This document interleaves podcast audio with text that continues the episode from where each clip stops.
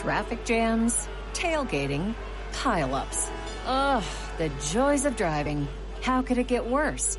The federal government wants to have a say in what you drive. That's right. The Biden administration's EPA is pushing mandates that would ban two out of every three vehicles on the road today. Don't let Washington become your backseat driver. Protect the freedom of driving your way. Visit EnergyCitizens.org. Paid for by the American Petroleum Institute. It's more money with leading economist Steve Moore. Stephen Moore is with us, economist. With more than 30 years experience as an economist and as a leading thinker of government on business, showing deep understanding of the shifts in the global economy. He's leading economist Steve Moore with more money on Talk Radio 77 WABC. Now, here's your host, Steve Moore. Hey, good morning or good afternoon. It's Ryan Payne, Bob Payne, filling in for Steve today. Steve's actually going to jump in later in the show. But Bob, man, oh man, it has been a crazy week on the street of dreams, as you like to say. With you know, we see unemployment, jobless claims came down. We're seeing inflation everywhere. We're seeing lots of crazy things going on in the stock market's just going wild here. What do you take? What's your take on this, Bob? You know, Rob, before we get into that, I was just listening to Larry Kudlow, and Steve was actually on with Larry's like he's going to join us a little bit later. And they made a, a really good statement. They said, hey, I don't know if you know this or not, but women, women run, run the world. And, um, you know, I, I, know that's the case here at Payne Capital Management with 80% of our employees are women. But, uh, you know, they're going to have a big impact on what's going on right now. They really are. And if you look at consumer spending, you know, women do run the world. It's not actually men. And look, I mean, you look at retail sales, you look at consumer spending. I mean, everything's on the up and up, economically speaking. And you know, to Larry's point, it's like, why do we need to print more money? I mean, this is a, this is a hot economy, Bob. This is the most red hot economy I've ever seen in my 20 years since I've been working. You know, what's your vantage point? Well, you know, Rob, besides having a hot economy, we've been in a big, booming bull market now for good 10 years. Um, and the problem that we see right now is this big threat we're getting from that insidious hidden tax we call inflation. I mean, is there really anything else to talk about right now? Well, I'm confused. You know, didn't the Fed just come out a couple months ago and say, don't worry, it's transitory, nothing to see here, ignore it, inflation's going away. But Bob, you know, I got to believe my lion eyes here. But look at, you know, you look at fuel prices, oil prices are at a seven year high. It's insane. You go to the grocery store. I mean, what's a steak cost nowadays? So, I mean, we're really seeing that inflationary pressure everywhere. And even from an investment perspective, you look at our portfolio right now, you know, it's those dead asset classes that did nothing for a long time, like commodities, energy stocks, uh, cyclical stocks that have just been rocking and rolling here as the economy, you know, continues to boom.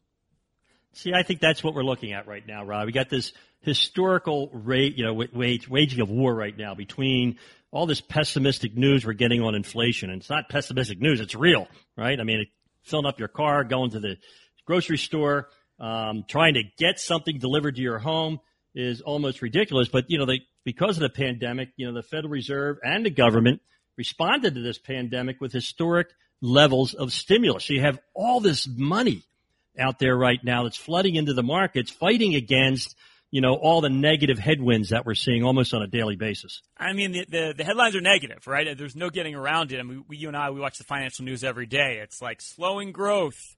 You know, the government's going to take the punch bowl away. Rates are going up. Inflation's persistent. Supply chains are a mess. And we're going to have massive tax and spending proposals that are coming through.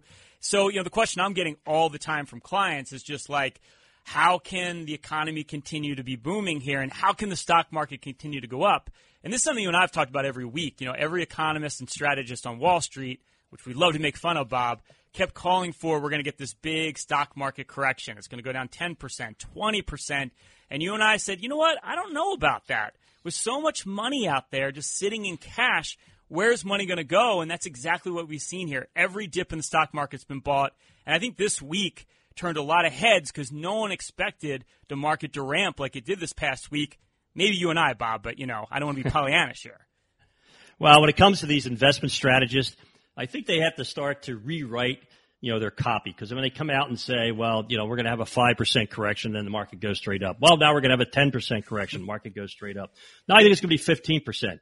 So I think what they should start doing is saying, I hope that the market goes down like I'm telling you it's going to. So last I checked, Rye, hope is not an investment strategy. When you have something going up, like energy, like oil, natural gas has tripled, right? You align your portfolio to benefit. You go back a year ago, 12 months, and you look at where the action was in the market. Everybody was pouring their money into tech stocks.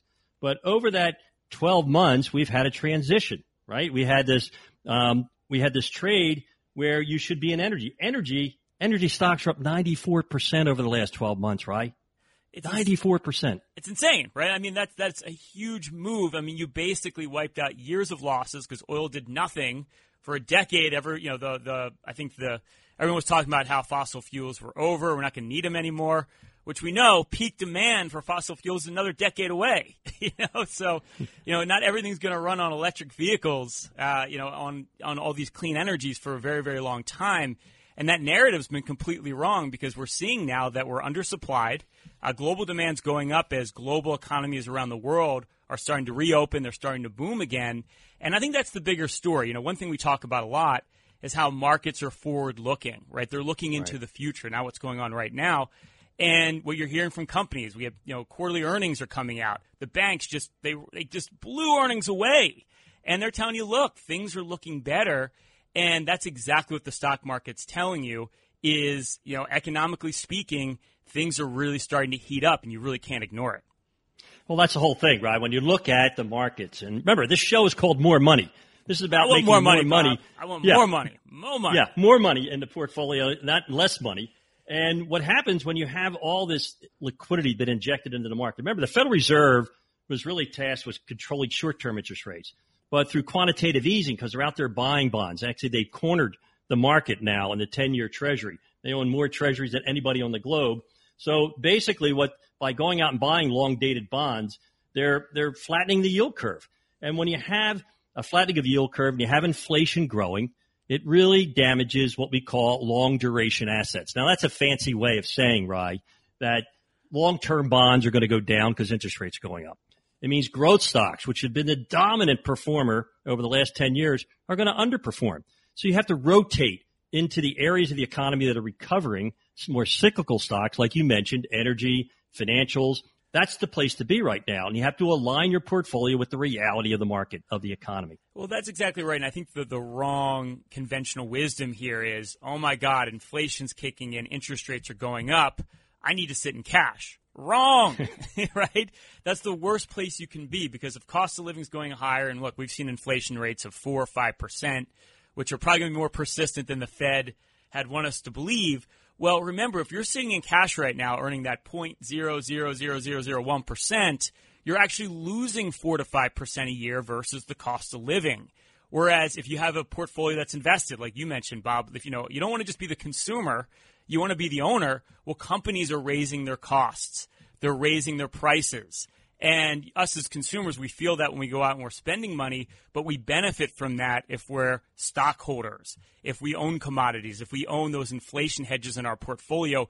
You've got to put your money to work right now. The worst place you can be in an inflationary environment is sitting in cash. And you remember what the early 80s looked like, Bob. I know you had a great time in the early 80s, but man, oh man, inflation was rampant. Well, it wasn't inflation then, right? It was hyperinflation. I mean, we had interest rates going up every year, or mortgage rates got all the way up to 22%. I remember when we bought our first home, the home that you grew up in, the bank was very generous. They said, Bob, we're going to give you a 21% 30 year fixed rate for your mortgage. And I said, well, maybe I'll take one of the adjustables. And I got an 11% adjustable rate, and I thought I had a bargain. I mean, I felt like a deal back then. That's how high inflation was. Yeah. Meanwhile, today you can get a 30-year mortgage at 3%. So it's, you know, obviously even with rates coming up a little bit, you know, they're still relatively low in the context of history. But look, well, you go back and think about cash back then, right? Right? The money market funds were 19%. Money market fund today is one basis point. Now, 1% is 100 basis points. So you're getting one basis point yield, which is nothing, right? So we had 19%. I remember sitting in my uh, locker room at my country club back in the uh, 80s and somebody yelling, we need President Carter back. And I said, what? Are you out of your mind? they said, yeah. I mean, that guy got us 19% on our cash. That guy knew how to run a recession. We need him back. he did have That's a great, how bad it was. He did have a great smile as well, but uh, he only lasted one term. But look, that's that's the point right now. You know, you can't sit in cash right now.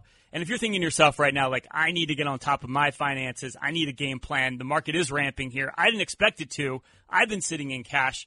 Well, each week we offer 10 financial reviews, our financial master plan. There's no financial services firm out there that offers this comprehensive review up front. We'll literally look at everything. If you're one of the next 10 callers, or you give us a text at 844-752-6692, Bob and I will look at everything. We'll look at literally every investment that you own. We'll look at your diversification. We'll put together a full income plan for you. Like when that paycheck stops, how are you going to live off your portfolio? How are you going to account for inflation? We'll put together a full income plan, tell you how to take Social Security, optimize the income on your portfolio. We're going to look at diversification. We're going to look at every part of your portfolio where you have major risk. If the market does sell tomorrow, are you protected? Or are you sitting in cash, earning nothing, trying to figure out what to do? We're going to put together a full investment game plan, to show you how to grow your wealth, protect your wealth, and we're going to look at fees and taxes. Taxes are a problem. They're probably going up. We're going to show you exactly how to defend against taxes, all the strategies we're using, reduce costs in that portfolio. If you give us a call or text right now, we're doing 10 today. Give us a call or text at 844 752 6692 and make sure that you're not running out of money. That's 844 752 6692. We're going to do 10, so give us a call or text at 844 752 6692. Look, we've got a great show. More money today. We've got special guests today. We've got Andy Puzder, Puzder excuse me, the for, former chief executive officer of CKE, CKA Restaurants, the parent company of Hardee's and Carl's Jr. He's going to be talking about inflation, supply chain issues, employment. We're going to cover it all today. It's going to be a great show. This is More Money with economist Steve Moore. Now, Steve Moore.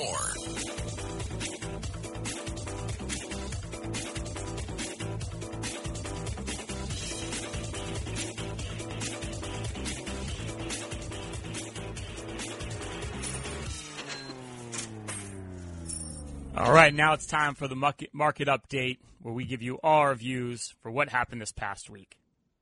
Hey, Rye, this week on the Street of Dreams, investors started the week with what I call an oh no pessimistic attitude. They were focused on inflation, COVID, supply chains, workers, strikes, reconciliation, tapering, taxes, and interest rates. However, oh no suddenly changed to FOMO, as you know, is a fear of missing out when investors suddenly recognized that the world doesn't end very often. And that led to a huge everything rally to finish the week. Now, I mean everything except gold and bond funds, proving once again that investing is really hard because it's so counterintuitive. You know, the market always does what it has to do to frustrate the majority opinion of the day. The problem with all the recent oh no pessimism is that when everyone's thinking the same thing, it's already reflected in the price of the market. As the consensus opinion becomes more pessimistic, it lowers expectations. And what really matters is how expectations align with reality. And when expectations are low, it gives reality a low bar to clear and produces the positive surprises that drive the market up over that proverbial wall of worry. And that's exactly what happened this week. You know, the reality is the economy is still growing. Demand is solid. Employment and wages are rising. Shipping costs have actually started to fall and confirmed COVID cases are now dropping. Jobless claims and continuing claims came in late earlier this week, better than expected. The PPI, you know, the producer price index, otherwise known as the input prices, were slightly below sorry, were slightly below estimates, which suggests while there is inflation, which you and I have been talking about, this PPI number says it's under control versus being out of control. Well, we'll see. And then we had the ultimate reality test this week, the start of earnings season. Know, with all the reports so far beating estimates on both top and bottom lines. And forward guidance was very upbeat. Now, you remember ice hockey all-star Wayne Gretzky? He so famously said, I skate to where the puck is going, not to where it's been. Well, you know what? The market does the same thing. While the media keeps us focused on the current issues of supply chains and shortage of workers, you know, where we are and where we've been, you know, the market's looking forward. It's looking to where we're going to be. And that's why many indices closed this week at or near their all-time highs, reminding all of us that when it comes to the global economy and it comes to the markets, you know, the world doesn't end very often. Now, why, you know, Rye, this is why we follow a process driven strategy, you know, rather than an event driven strategy. because this way it keeps your portfolio, our portfolio, aligned with reality. And the reality is, uh, you got to achieve your goals. You got to achieve your family goals. And if you're thinking you deserve a tailored strategy that has the highest success of uh, odds of success of meeting your goals, well, as you mentioned earlier, we do take 10 callers each week and we are able to provide what we call the most unique process of its time. You know, if you missed out last week, we're sorry, but here's your chance. If you want to get a full review of your portfolio, see if you're aligned with the realities of your goals, just simply text or call 844-752-6692 or call 844-PLAN NYC. That's 844-PLAN NYC. You know, it's funny that you just mentioned, and I think this is an interesting thing to look at, is one, every commercial that's out there, if you're watching maybe Fox or Fox Business, which, you know, I tend to be on every week, uh, is these gold commercials, right? There's always the talk about how gold is like the ultimate inflation hedge and you should have it in your portfolio. And it's just like the markets love to confound the majority. Well, gold has done horrible here. Like you said, the like the only asset class besides bonds that didn't do well in the last couple weeks has been gold. And it just it just it's remarkable that we always think of gold as this inflation hedge and there's all these great commercials out there telling you how it's like the best investment on earth. But that's not really what's happening right now in reality. Well, the problem with gold, Rye, is you can't carry it around. You can't eat it. Doesn't pay a dividend and you got to pay to store it. And as I look at, you know, the last 10 years, you saw the U.S. stock market go up 15% a year, which has been phenomenal. Um, and you saw gold only go up 5% a year. And this year, everything's up, you know, especially, you know, the, you know, especially the, you know, energy and financials, those stocks are up really big this, this past week. But you look over the past year, the only asset class that's not up is gold, and it's really, it's down 7% year to date. So I don't know what it, it, it's a hedge against deflation, inflation, or it's just something that people like to do commercials about. I'm not sure. I don't know, Bob. Maybe I'm now resent buying those uh, those gold coins uh, through the internet. So bad decision. Bad decision. Um, but you know, it's funny. We you know we work on about 50 portfolios a, a, month. You know, we look at probably more volume than any other investment firm out there, and just look at how you're investing your money right now. We kind of see how allocations are, and what's interesting about that is everyone tends to be invested the same way. And I know you worked on a case recently where a couple came in and they wanted to do one of our financial master plans and review their portfolio. And I'm looking at this right now, Bob. This looks like the typical portfolio we see week after week and typical mistakes that a lot of us are making right now, again, given the fact that the world's changing drastically. Um, and, you know, looking at this, there's a lot of what we would call quote unquote pain points, P A Y N E, of course. Yeah, you know, I, on the market commentary, I talked about consensus opinion, right? But we had, we tend to invest along consensus. I mean, there's two professional people. They're they're ready to retire. They're going to retire early because they've done a phenomenal job of saving. Now, the only problem is they have those savings spread across 14 different accounts. And when you tally up all the accounts, Ouch. They didn't realize it. Their advisors didn't realize because they have advisors all over the place. They have 20% of their money in cash right now. Now, one of their 401k plans has a, a, a money market fund that yields zero, not even one basis point. It adds, it yields zero. They have a million dollars sitting at zero. Now, I, mean, I don't care if you're risk averse or you love risk, but zero is a, you know, kind of a guaranteed rate of return. Look, I'm not a, I'm not a genius here, but zero is a bad return on your money, right? That's not good. Um, but that's what I like about when we run these numbers because I think a lot of times you don't realize how much cash you're sitting on. When you have 14 different accounts, which just sounds like like horrible to me. Can imagine tax time when you have you know 15 for excuse me 14 different uh, tax reporting statements. That just sounds like a buzzkill. But the irony is, what you find is you're probably sitting on too much cash, earning nothing. And the other interesting thing, and you're seeing this with this portfolio here, is you've got all these different holdings, and they've got great names, Bob, like the American Funds, American Balanced Fund, Vanguard Wellesley Income Fund, American Funds Growth Fund, uh, American Funds Asset Allocation Fund. Fantastic names. But when you like look under the hood and you see how they're invested, they're all invested in the same thing. You have no diversification, and this is one of the biggest mistakes we see when Wall Street puts together a portfolio. They just buy the same stuff, even though it has different names.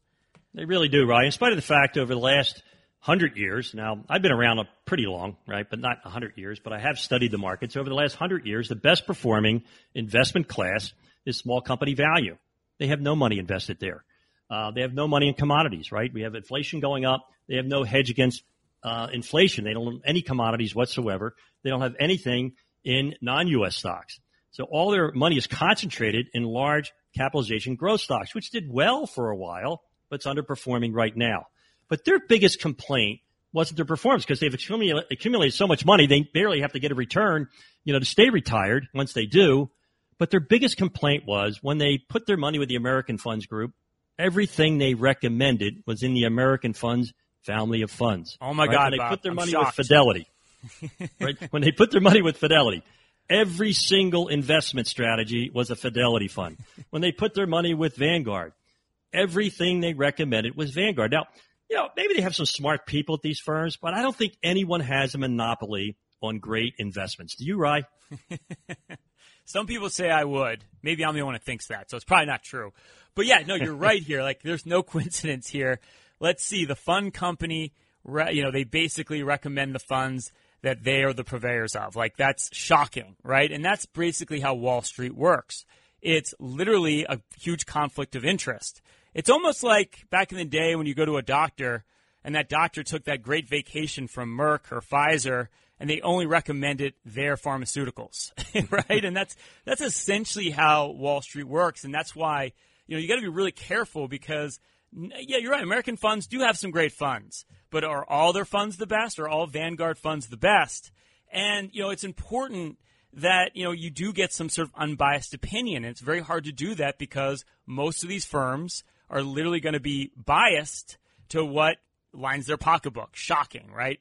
So, you know, one of the things you have to look at is okay, who's providing the advice that I'm getting, and is there a conflict of interest there? And what we find is more often than not, there's a huge conflict of interest with who's giving you the advice, and again, whose interests are aligned. And a lot of times, it's not well, yours.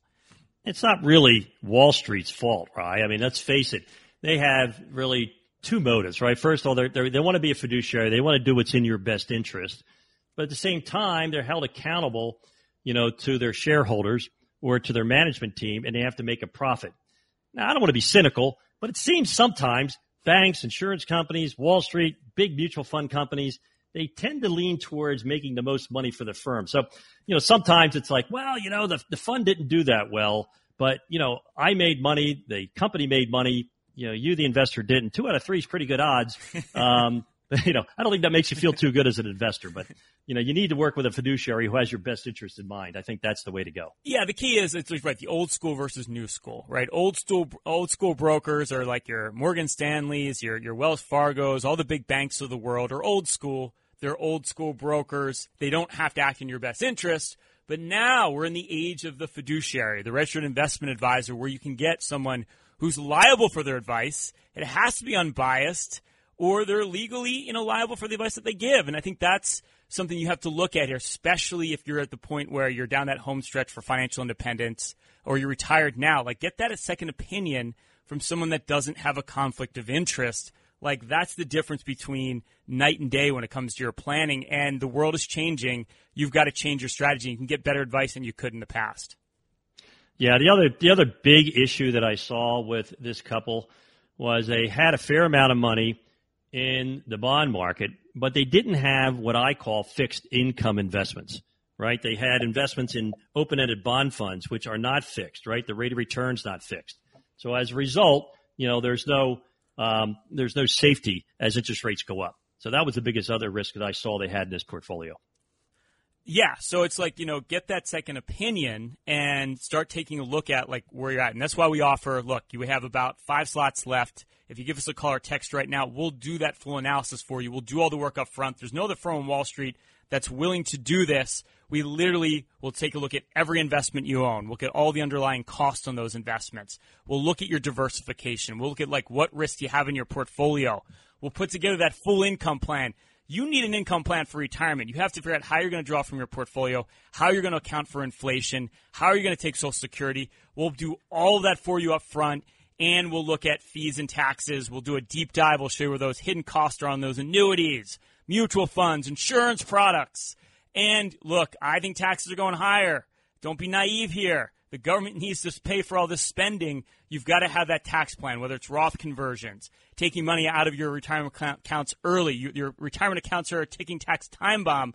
We'll put together a full plan to optimize taxes, show you how to generate tax free income so that you're fully protected for retirement. We have five slots left. Give us a call or text right now at 844 752 6692. That's 844 752 6692. Get a second opinion by a financial advisor, certified financial planner, fiduciary at 844 752 6692. That's 844 752 6692. Stick around. We got a lot of great stuff coming your way.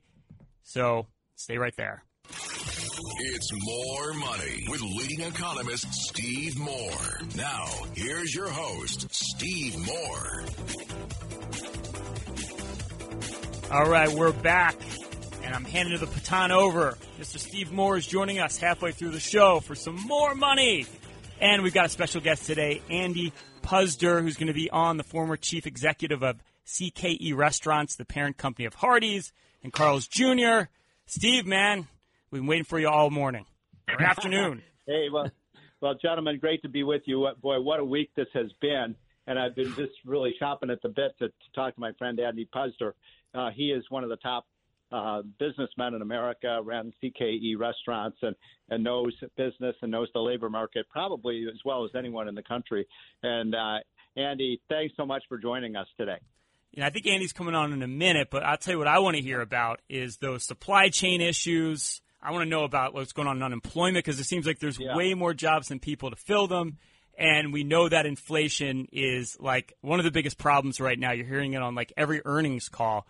So I think, you know, his perspective is going to be very, very interesting. And it's actually, it's really going to dictate too what you have to be thinking about when it comes to investing, how to position yourself here because the economy's changing, Steve. I'm not living under a rock here, man. Things are definitely happening right now. So the inflation is real. It's not temporary. It's not transitory. It's getting worse, not better.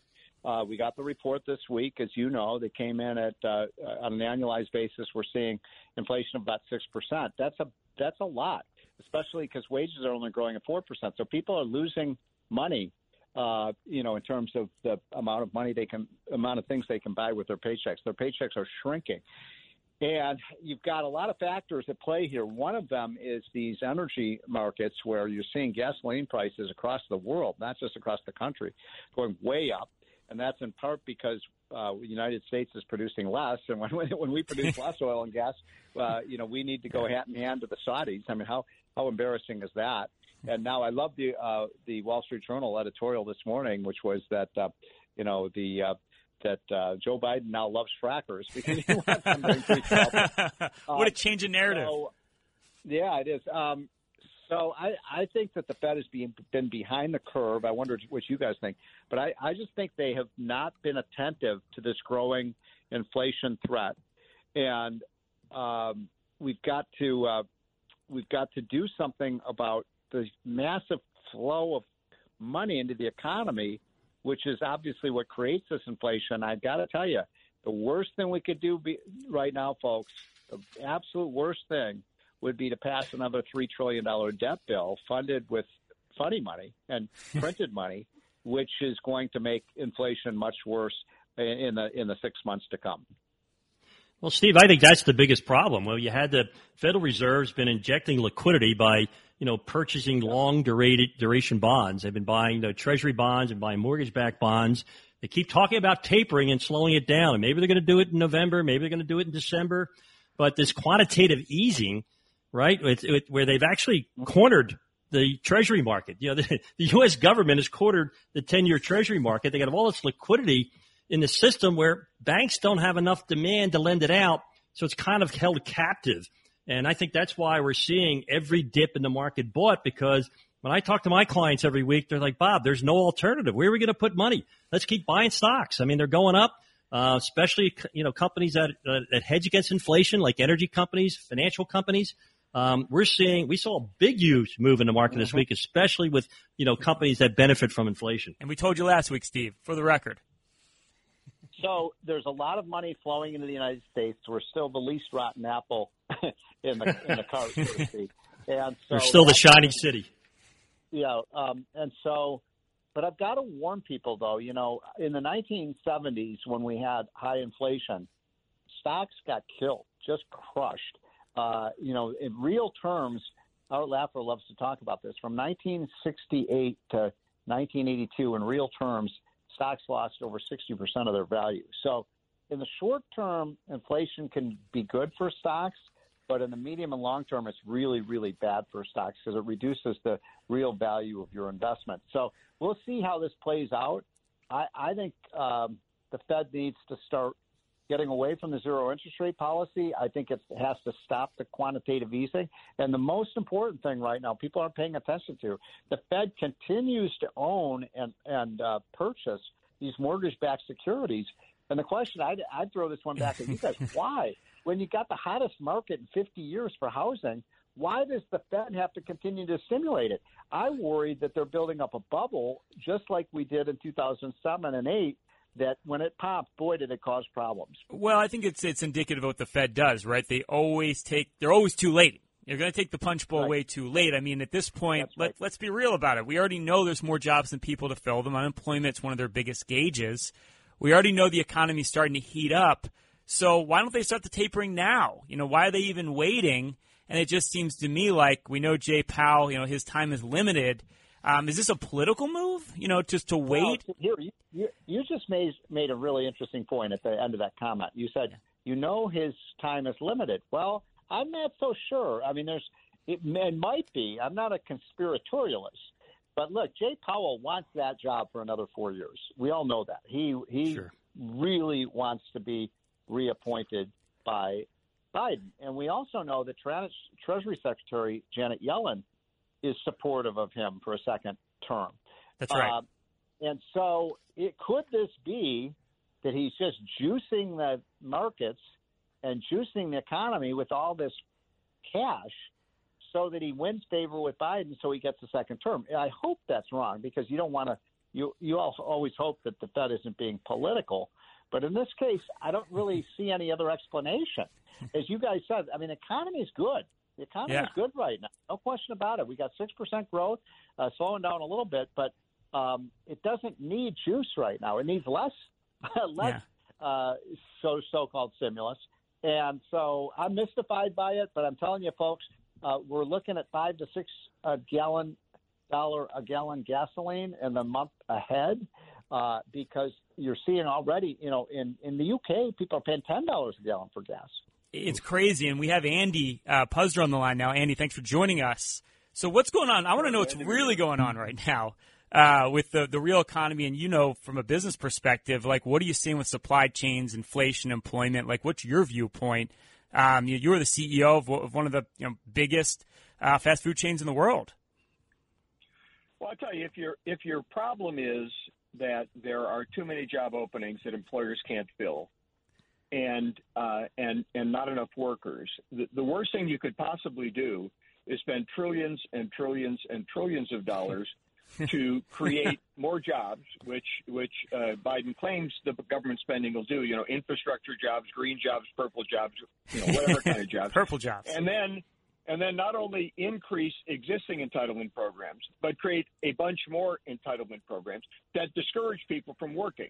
So, bottom line, the solution to there are too many jobs and not enough workers is not more jobs and less workers. It's more workers and less, you know, so they can take those jobs. Uh, and that that's exactly the opposite of the policy that, that Biden is pursuing. He's trying to, uh, you know, I, I, I I'm, I'm like Steve. I don't know what the heck these guys are doing. You, what what on earth is the could possibly be the explanation for addressing a job shortage by creating more jobs and a worker shortage by removing workers? It just doesn't make any sense. I, who are these people? Have they seen the JOLTS report? We got 11 million jobs right now. We only have like 9 million people to fill them, right? That's a great point. If we if we have another infrastructure bill, like how many more jobs is that going to create? And, you know, what happens with that labor shortage? I mean, are you seeing just the costs go up uh, on a labor perspective at, you know, at Hardee's, at Carl's Jr.? I mean, what, what's happening right now in terms of wages? Because I think it's got to be a nightmare. Well, I, I tell you, I, I spend the summers up in uh, in northwestern Michigan in Traverse City, and I on the way to the airport, I flew to Cleveland yesterday. On the way to the airport, I drove by two McDonald's, that were adver- advertising starting wages at $21 an hour. Wow. Uh, so this so wages here we've got a tripartite problem with inflation. Number one, wages are so- are soaring because there aren't enough workers, right? And yeah. Supplies, what you need, the inputs you need to run your business are soaring because one, we don't have people to manufacture them domestically. We don't have people to unload the shipping uh, crates that come in from overseas. And then if they get them unloaded, they don't have people to drive the trucks to deliver them. so you, your wages are soaring. Supply costs are soaring because you know we, we can't get the supplies, and then you've got the government printing money, you know, like it's uh, like it's newspaper. So you're you're seeing the value of the dollar diminish the cost of supplies go up and the cost of labor go up. Well, you know what? What sane person doesn't know that that's going to cause hyperinflation? I mean, you have to be like ignoring reality not to know that. Well, and I think that's the greatest pain point that no one talks about that you just mentioned. There is, look, since we had that CARES Act back last March, the dollar has been tanking right? And, and, and having a weak dollar is so inflationary because we import so many goods and services from overseas that the prices are just going to go up exponentially on top of labor, on top of supply chain shortages. Now you have a weak dollar. That's like, you know, that's really put your feet to the fire with regards to this monetary and fiscal policy. It's just creating a complete nightmare. Well, and as you know, the the, the uh, Fed is is uh, I don't know if printing is the right word anymore because it may just happen on a you know in a computer program, but they're in effect like Bitcoin, yeah, 100, yeah, 120 billion dollars of new dollars every month. Uh, and we've increased the money supply in the United States by a third since the pandemic began back in February of 2020. Well, if we have a third more dollars out there and we don't have this, you know, we do have good economic growth, but we don't have enough economic growth to justify expanding the money supply by a third without seeing the value of those dollars individually decline. So we're we're we're in a you know, somebody needs to. They say the adults are in charge in Washington D.C. Well, I wish one of them would stand up and understand that supply and demand are still a real thing. Uh, and, and the more you, you know, the more you juice, you juice demand and uh, and don't offer any supply solutions, the harder it's going to be for the American people. Because this inflation, inflation hits working and middle class Americans. You know, it doesn't hit it doesn't hit the you know the top ten percent or fifteen percent or twenty percent as hard because they have income. So gas goes up, you know, you're paying a little more for gas. But people that are getting by, that are trying to get by day to day, the people that the Democrats claim they actually want to help, that Biden says he's going to help, are getting ki- are getting killed by this. They're going to get killed by this inflation, and there are ways to stop it, but you have to reverse. You know, you can't be uh, Bernie Sanders and uh, and AOC and and pursue their policies and think this is going to help anybody. Well, they keep telling us that there's going to be zero cost this reconciliation plan, Andy. But you know, you know that there's this insidious hidden tax. It's, it's it, you say it's applied to the lower income and middle class. That's called inflation, and I think everyone is seeing it now. They know what their paycheck is. They're seeing what's happened at the grocery store. They see what happens when they fill up the tank of gas. Inflation's real. It's here. You can believe the Fed, or you can believe your lying eyes. Yeah. you know, there was a there was a great cartoon on the Babylon Bee this morning. I don't know if you saw it, but but it, their, their stuff is so funny. But it was Bernie Sanders is preparing to retire because he's almost turned America into Venezuela. Job done. you know, and it, and it, I wish you know it, that's yeah. funny. I wish it wasn't. I, I, you know, I wish it was a little less funny, maybe, because it uh, it comes so close to the truth. That's where they're going. That's what they want. Seventy three percent of Venezuelans now live in uh, extreme poverty. That's mm. uh, worldwide. The number's about nine percent. In Venezuela, it's seventy three percent. And in two, as recently as 2011, they were the most prosperous country in South America. They sit on an ocean of oil, and 73% of the people are living in poverty. If that's what you want for America, we are on the right path. Yeah, it's absolutely true. And I know Steve, you just joined us again, but I think that's that's the bottom line is we're we're going down this this this route here with policy that's just super inflationary, and I just think no one's talking about it enough. Um, and you know, if they don't stop the printing soon or creating it digitally, we could be in big trouble. Well, I want to make another point. It's related to what Andy was just saying, which is that what what this bill really is, what I call this Gubzilla bill, uh, and it is lurching us towards uh, towards uh, you know big government socialism. Andy is right, but it's essentially we don't know exactly the price tag, but let's say it's going to be about three trillion dollars. It's a lot of money. Um, that's a three trillion dollars of transfer of wealth from and and control of money from the private sector, which creates the wealth in the first place, to the government sector, to, to having politicians have control of the money rather than businesses and workers. I find that to be highly disturbing. Anyone who thinks that somehow that is going to stimulate the economy and make America more competitive, think again. um, and so uh, we got to kill this bill. I think Larry Kudlow, who was on earlier today on this station, had it so right. We got to save this country by killing the bill. There's no need for it, even from a Keynesian standpoint. If you believe in the idea of stimulus, government as stimulus, which I don't, the government doesn't need stimulating right now. I mean, we've got we've got uh, an economy that is it is uh, doing well, thanks in large part to the vaccine and getting our businesses reopened. So, yeah. uh, I want to make one other quick point, which is why is it that our transportation secretary has been on leave for two months when, in fact, as, as Andy has said, you know, this is a, this is a transportation crisis, right, Andy? I mean, wh- wh- how can you really explain that? Although he, did you see he's coming out of uh, of uh, off of leave so he can go to the climate change conference. well, this, this, well, what ticked me off it was paid how, leave. this is how the progress. Yeah, that's exactly right. This is how the progressives think. They think it's it, despite the fact that the country is going through a major crisis with respect to shipping and transportation. They the progressive think it was a good thing that this guy took off so he could help his husband with taking care of their children. I, you know, it just it just blows your mind. The man accepts a position as a cabinet member in the United States, the president's cabinet, and everybody thinks it's okay that he takes a month off in the midst of a crisis. This is just insanity. And you know, on the inflation issue, it's just it's not just Steve Moore and Larry Kudlow and Andy Puzder saying these things. This is Larry Summers, his you know the the uh, the Obama administration secretary of the Treasury, head of the Council of Economic Advisors under President, excuse, uh, under President Obama, Clinton secretary of, of the Treasury. He's been out there since February saying inflation's coming. Don't even enact the 1.9 trillion that they passed in March, let alone this this 3.5 trillion uh, uh, beast that we do need to kill. We need to That's kill right. the bill. But he was he's been saying since February this is going to lead to inflation. So this is there's there's so much right. Like I said, is if there really is an adult in the White House, would he please or would she please identify themselves? Well, you make it. There's no, you can't tell.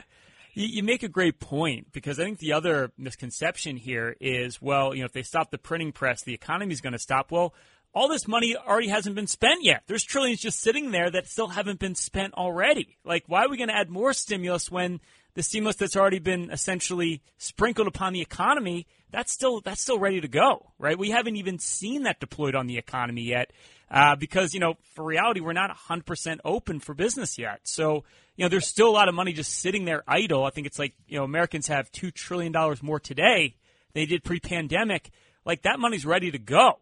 so like we haven't even seen that effect on inflation yet. So if they add these additional uh, packages on top of it, it's just like mind numbing when you start thinking about what could happen here.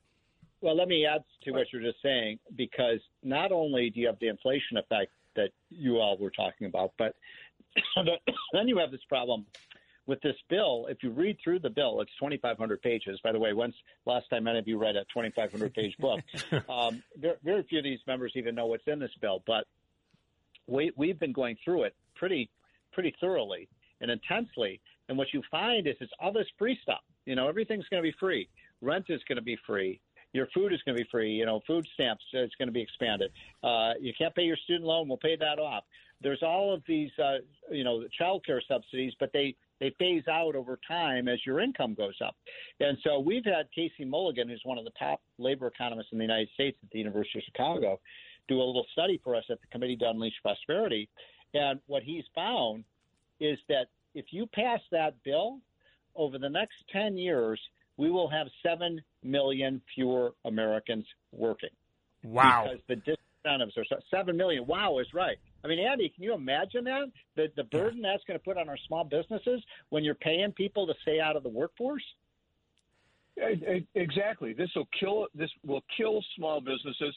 It'll kill some large businesses, and that, that, those seven million fewer people are on top of the uh, the Right. the people that aren't million. working currently. You know, Yeah. we- we're we're way below where we should be today. This is seven million more people. It's this is such it's such fiscal and monetary nonsense. You re, I, Yeah. again, I, you know, I, I wish the people who are the adults in the room would stand up in Washington because Yeah. we need them to stand up quickly before any of this. Could you imagine? We're in a situation where Joe Manchin and Kyrsten Sinema are the voices of reason. I mean, they are the Yeah. thin blue line, right, between us and, and economic Armageddon. Things are so bad in the in the uh, in the Biden White House right now that one, the only solution that you know, he said he had a national strategy to defeat COVID. Apparently, it's getting people vaccinated with Donald Trump's vaccines. Then he wants now they're going to reinitiate the Mexico uh, policy from the Trump administration, which which they should do. Uh, but uh, you know he was condemning it during the election, un-American. Well, now he realizes they have to put it back in, and now they're at they finally, after OPEC and Russia have refused to increase production to lower prices to benefit Biden, he's now going Yeah. to American oil companies that he's he's bit, you know he's he's just destroyed. He's really just been all over, just criticized. Now he's going to them, asking them to increase production. It, it's, this is a this is a terrible, terrible across the board situation. We really need to make sure that this is we do something quickly to resolve the problems we're facing, or at least reduce the numbers. Yeah, and I want to talk more about that energy situation, but let's take a quick break. When we come back, let's let's talk a little about that because I think Putin right now is very very happy. So let's uh, let's discuss what's going on with energy when we come right back. This is More Money with economist Steve Moore. Now, Steve Moore. All right, we're back talking everything economy, inflation, supply chains. We've got our main man here, Andy Puzder, is with us today. And Andy, you know, just mentioning about how uh, you know the energy situation's a big problem. It's extremely inflationary right now, and that's you know one area we've seen oil prices go up by hundred percent in twelve months. We're at a seven-year high in energy, and a lot of it is the mismanagement of policies. All of a sudden, we're seeing a different rhetoric out of Washington uh, given the fact that we're starting to see supply shortages. Who would have thunk? So who would have thunk is right, and uh, obviously there there at least is somebody in the White House that's looking at the polls because every time somebody gets gas, you know they're they're going, my God, what, what idiot is running this place? So so you've got you know the thing that gets me about this energy policy, and Steve's much more of an expert on this than me. But what I never really understood, and I still don't understand, is how does it help reduce carbon emissions across the world if we burn Russian oil as opposed to American oil? Like, is there is the does the Russian oil have some lower carbon level that that makes this okay? And then you've got uh, you've got Europe, which because they're not getting America's natural gas because we've cut back on production, they don't have the natural gas they need. They're now starting to use coal. So how does it help the world's you know carbon emissions that Europe changes from natural gas to coal? This is such insanity. Uh, personally, I blame I blame the environmentalists for the carbon emissions in the atmosphere because they're the ones that are killing nuclear power. If we could use nuclear power like the French do, 70% of their electricity, we would materially reduce carbon emissions. By not doing that, the environmentalists are in effect forcing us to increase carbon emissions in the atmosphere, to heat ourselves, to cool ourselves, to travel, to keep businesses going. Uh, so we're, this is somebody needs to grab a hold of this and say, look, this policy makes sense, this policy doesn't, and we're just not seeing that today. So, Andy, Andy, it's a lot worse than you even said. That's a great summary of where we're at. But just to give you a sense of how upside down our energy policy is, and even if you're, you know, you believe that climate change is one of the greatest, you know, uh, challenges on Earth, which I don't, but if you do, um, what is the sense of closing down nuclear plants? And there is one functioning nuclear power plant left in California, and the environmentalists want to shut that down. Which, by the way, I mean, this is a pretty obvious point, but I want to stress it in case people don't know. Nuclear power emits zero greenhouse gases. it is the cleanest. Now, here's another irony of this war on natural gas, because natural gas is the reason the United States has reduced our carbon emissions more than any of the other countries that all signed the Paris Climate Accord, uh, which is that because now there's a natural gas shortage in Europe, you know what uh, form of energy uh, Europe is turning to now? Oil. no, not oil. Coal. Oh, coal and coal. There you go. The, the, the dirtiest of, uh, of the dirty energies. Think, Yeah. Yes. Think about the irony of that. Yeah. That you know, they they're, the very uh, the very fuel they hate the most is the one that the Europeans are turning to because natural gas prices have quadrupled. Now, as an economic uh, question, why in the world when we're seeing massive increases in prices in oil and gas. Oil is now eighty dollars a barrel, and and natural gas prices have quadrupled. Why aren't we producing it? yeah. Well, I'll tell you, there's one guy real happy that we're not. You know, his last name is Putin. he's, yeah, you know, he's as pleased as can be. I mean, the Russian economy thrives on oil. We, matter of fact, President Reagan defeated the Soviet Union, one of the elements of it was increasing significantly the price of uh, the uh, decreasing significantly the price of oil. They love oil. They love high oil prices. This is playing right into the you know they, everybody said Trump was Putin's buddy, just wasn't true. But it sure looks like somebody's Putin's buddy because this this has got to be helping Putin politically and uh, economically. Yeah, ironically, yes.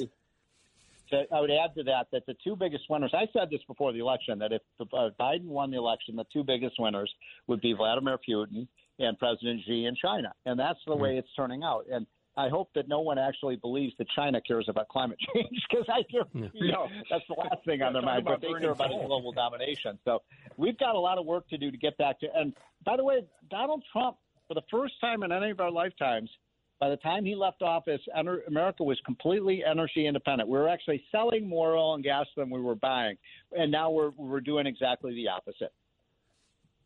Um, you know, what what what genius thought that if the if the third largest energy exporter in the world, that's the United States, we became the third largest energy exporter. If the third largest energy exporter announced it was going to reduce production, that that wouldn't increase the price of oil. well, the Russian stock market is up uh, thirty uh, percent this year, drastically outpacing the S and P 500. So. Uh, you know, clearly, their economy is on, on on the up and up here. Ironically, uh, under the Biden administration, which you would have think the opposite. So it's uh, you know I think one of the biggest problems that we haven't talked about. You know, Andy, you said you saw the signs for twenty one dollar an hour employment in the McDonald's, but you know their cost of energy and food is going up more than that compensates them. You know, in terms of working, you have this income inequality that becomes an even bigger issue. You know, when you have all this inflation, right? Because you, you have to invest in the capital markets to offset that inflation. Yeah, but just quickly, because I hear the music, keep in mind 2018 and 2019, income inequality declined in both years. Yeah. And by the way, I just want to say in closing, thank you, Citizen Kane, for uh, hosting the show this week. I'll be back, Steve Moore, next week on More Money, and you guys do a fantastic job. We will be back same time next week at 1 o'clock, and uh, hope everybody has a great, great week ahead. Awesome. Have a great weekend. Thanks, Steve. Thanks, Andy. Thanks, Thanks Andy. See you guys. Great to be here. All right. Be bullish. Stop. ED is no laughing matter. This could be caused from low T, high blood pressure, or diabetes. Elevate Wellness can help. 40% of men over 40 have experienced this. Make the call to Elevate Wellness now. 973-354-2276. 973-354-2276. The office visit is only $99 and includes exam, blood work, test dose, and consultation. Call Elevate Wellness. 973-354-2276 or elevatewellnessgroup.com.